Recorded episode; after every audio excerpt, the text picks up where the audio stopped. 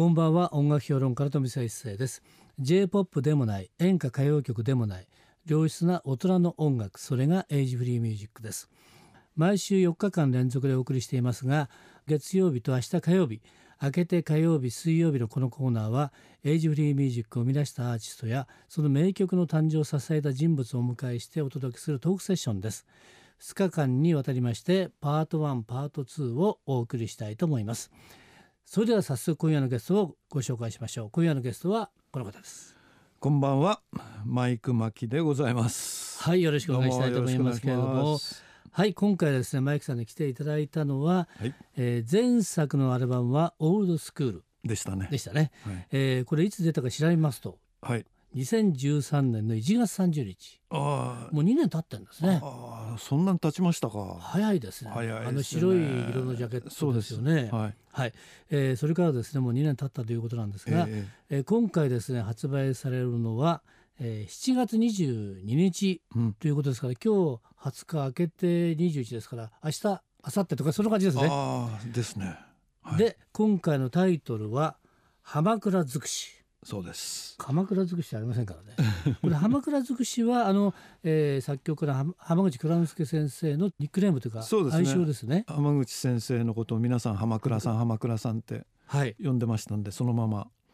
使いました。はい、でマイク・マキさんといえばね、バラが咲いたなんですけども、デビュー曲でもありますけども、はい、これ浜口倉之助先生の曲ということで。そうです。あれが出たのは確か1966年。66年ですね。もう来年50年経つということなんですけども、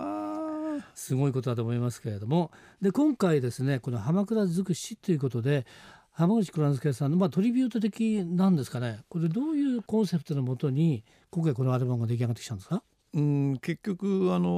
今の浜口先生の奥様がですね、はいはい、なぜ僕に頼んできたのか分かんないんですけども、僕にやってくれと、いうことで、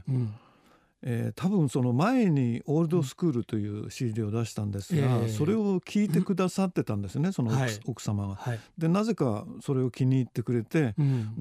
こういう感じで作ってくれないみたいなことだったんですよ。それしか言われないんですよ。それでこ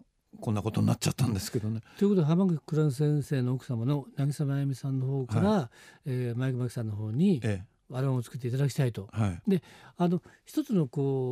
概略みたいなのありますよね。こんな形の中で作ってほしいとかあるじゃないですか。それはどうだったんですか。それはもう真弓さんがね、私のうちにうちの主人が残したね、テープとかね、譜面とかね、もういっぱいあるのよ、もうそれがもう山のようにあってね、もう大変なの、これもなんとかしなきゃいけないと思ってんですけどね、マイクさんなんとかしてみたいな。じゃあとりあえずテープとか何か譜面とか全部見せてください。莫大な量が持ち込まれてきました。どうすればいいんだろう。でもすごいプレッシャーきましたね。もちろんその中にあれですか、その未発表曲とか、もちろん揮発の曲も入ってるんですか。いや未発表曲ばかりをとりあえず全部テープやなんかをね聞いたんですけど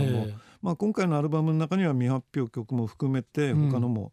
代表的なものとか、また僕が好きだった曲とかを入れてるんですけども、未発表曲だけでも本当にもう CD アルバム何枚もできちゃうぞっていうぐらいたくさんあります。ということはその全部聞かれて選ばなきゃいけないですよね。選曲の基準というのはどうされるんですかね。これはお互いに相談しながらですね、どれを入れようかよりもどれを入れんの予想かみたいな方がね大変だったんですけども、まずファーッと聞いて、とにかく印象に残ってるものとかそういうのを選ぶのがまず第一だったですよね。あらゆるってことですね。そうですね。残ってるもの、それが途中アドリブだったりとか、最初のところしか弾いてないとか、あとこれは譜面はあるけど音源がないとか、音源あるけど譜面ないよとか、いろんなのがあるんですよね。それでまたおまけに全部自宅でほとんど先生がピアノ弾かれてて、で先生の声が途中入ってたりとかねするのもあるし、いろんなタイプのがあって、でそのテープの操作を全部、奥様がやってたみたいに、途中が切れてたりとかいろんなのがあるんですよ。じゃあ大変ないですよ ね。その中で動力で選んできたっていうことなんです。選ぶのに一番時間かかったかもしれないですね、はい、で結果的にですね、浜口先生の未発表曲が4曲ということでですね、はい、水割りソング、それから、ババラビラバビビベベロボビこれも難しいんですよね言えないですよね、はい、あなたはいい子あんずちゃん、それから好き好きねということで、こちらが浜口先生の未発表曲ということなんですけども、ね、はい、これがもうしっかりこうねレコーディング入ってるわけなんですけれども、はい、このレコーディングするにあたってはどうなんですか、どんな形でいつものね、ソロアルバムを作ってるので雰囲気が違ってくると思うんですけども、たくさんの人がね、要するにマイクさんのご家族もそうだし、渚まみさんのご家族もそうだし、総勢なんか17名が参加したっていうね、そうですね、なんですが、はい、大変なあれですよね、もうグループなんていうもんじゃないですねもう家族一同でもうやりましたけども、これもなんかバラが咲いたっていうとどうしても僕のイメージというかそれしかないもんですから、これはやっぱりアルバムに入れた方がいいかなと思いましてね、そしたらなぜか浜倉さんの声が聞こえてきたんですよ。はい、君これは、君の家族とうちの家族と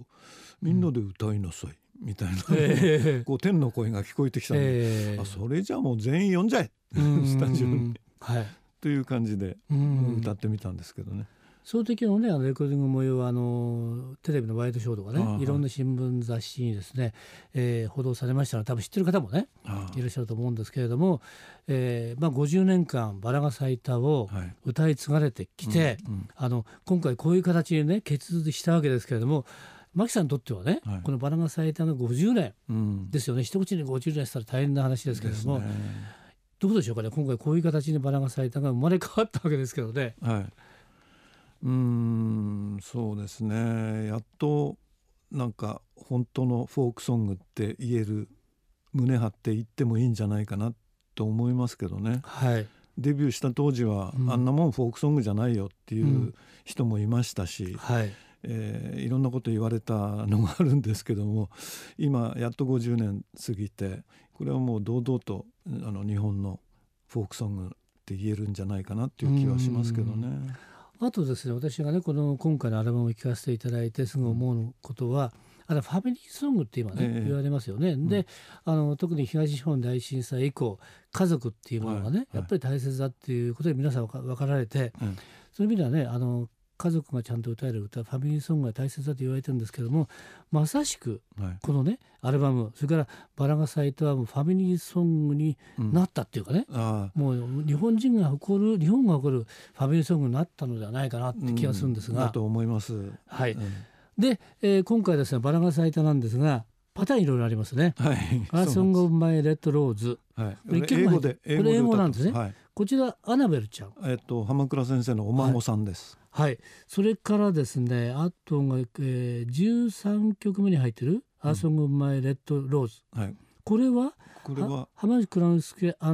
ナベル、浜口先生とアナベルちゃんが、もちろんお互いに会ったことないんですよね。でも浜口先生が自分で歌って英語で歌ってる音源が残ってたんですよ。もう日本語ではなくて英語で歌ってたんです。で自分でピアノ弾いてて、でそれとアナベルちゃんの歌と、あと楽器の伴奏も後から一緒にかぶせて、でデュエットさせちゃったんですよ。ということは、バラが咲いたを作られた時に、もう日本語とともに英語でも先生作られたんですかね。そのちょっと後に作られたみたいですね。あれマイクさんはあれですか、英語のそのバージョンはもう出してるんですか。一応出してるんですよ。ということは今まで2つあったってことですね。そうです。それは日本では発売されてなかったんですけどね、オランダですかフィリップスですから、あっちのヨーロッパ方面で一度英語で僕が歌ったのも一応出てるんですよね。それは日本では出てないと思います。出てない。あら、それ貴重ですね。なんか一回 CD に収めてほしいなっていう感じしますけどね。それからですね、14曲目の最後にまたバラが咲いたのインストルメンタル入ってるんですよね。これもいいですよ。これもすごいいいですよね。歌なしというのも。はい。そしてですねもう1曲8曲目に入っているバラが咲いた、はい、これはマイク巻きとマイク家浜口家、はい、って書いてありますけど歌がこれは総勢17枚っていう。そうですね、本当はうちもっといるんですけど参加できなかったのね、はい、どっか行っちゃってたやつもいるんで、本当はもっといるんですけども17名ですから17名、はい、で今回のアルバム浜倉づくしの中のまさしくもこれはねキーソングではないかなと思いますね。じゃあマイクさんの方から曲紹介お願いできますか。はい、では私たちの家族と浜口さんの家族で歌いましたバラが咲いた。今夜のトークセッションのゲストはマイクマキさんでした。明日も引き続きよろしくお願いしたいと思います、はい、お願いします。飛び一世のエイジフリーミュージック、また明日の夜お会いしましょう。